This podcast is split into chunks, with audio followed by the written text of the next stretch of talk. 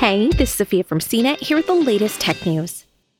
Airbnb will start housing 20,000 Afghan refugees around the world in properties listed on its platform, CEO Brian Chesky said Tuesday.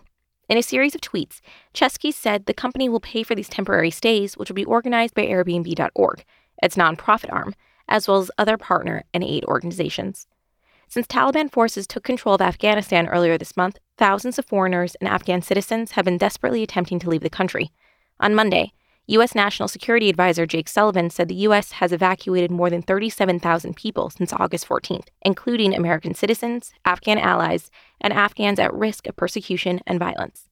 On Tuesday, Chesky urged people willing to host a refugee family to reach out, and he called on business leaders to step up their support.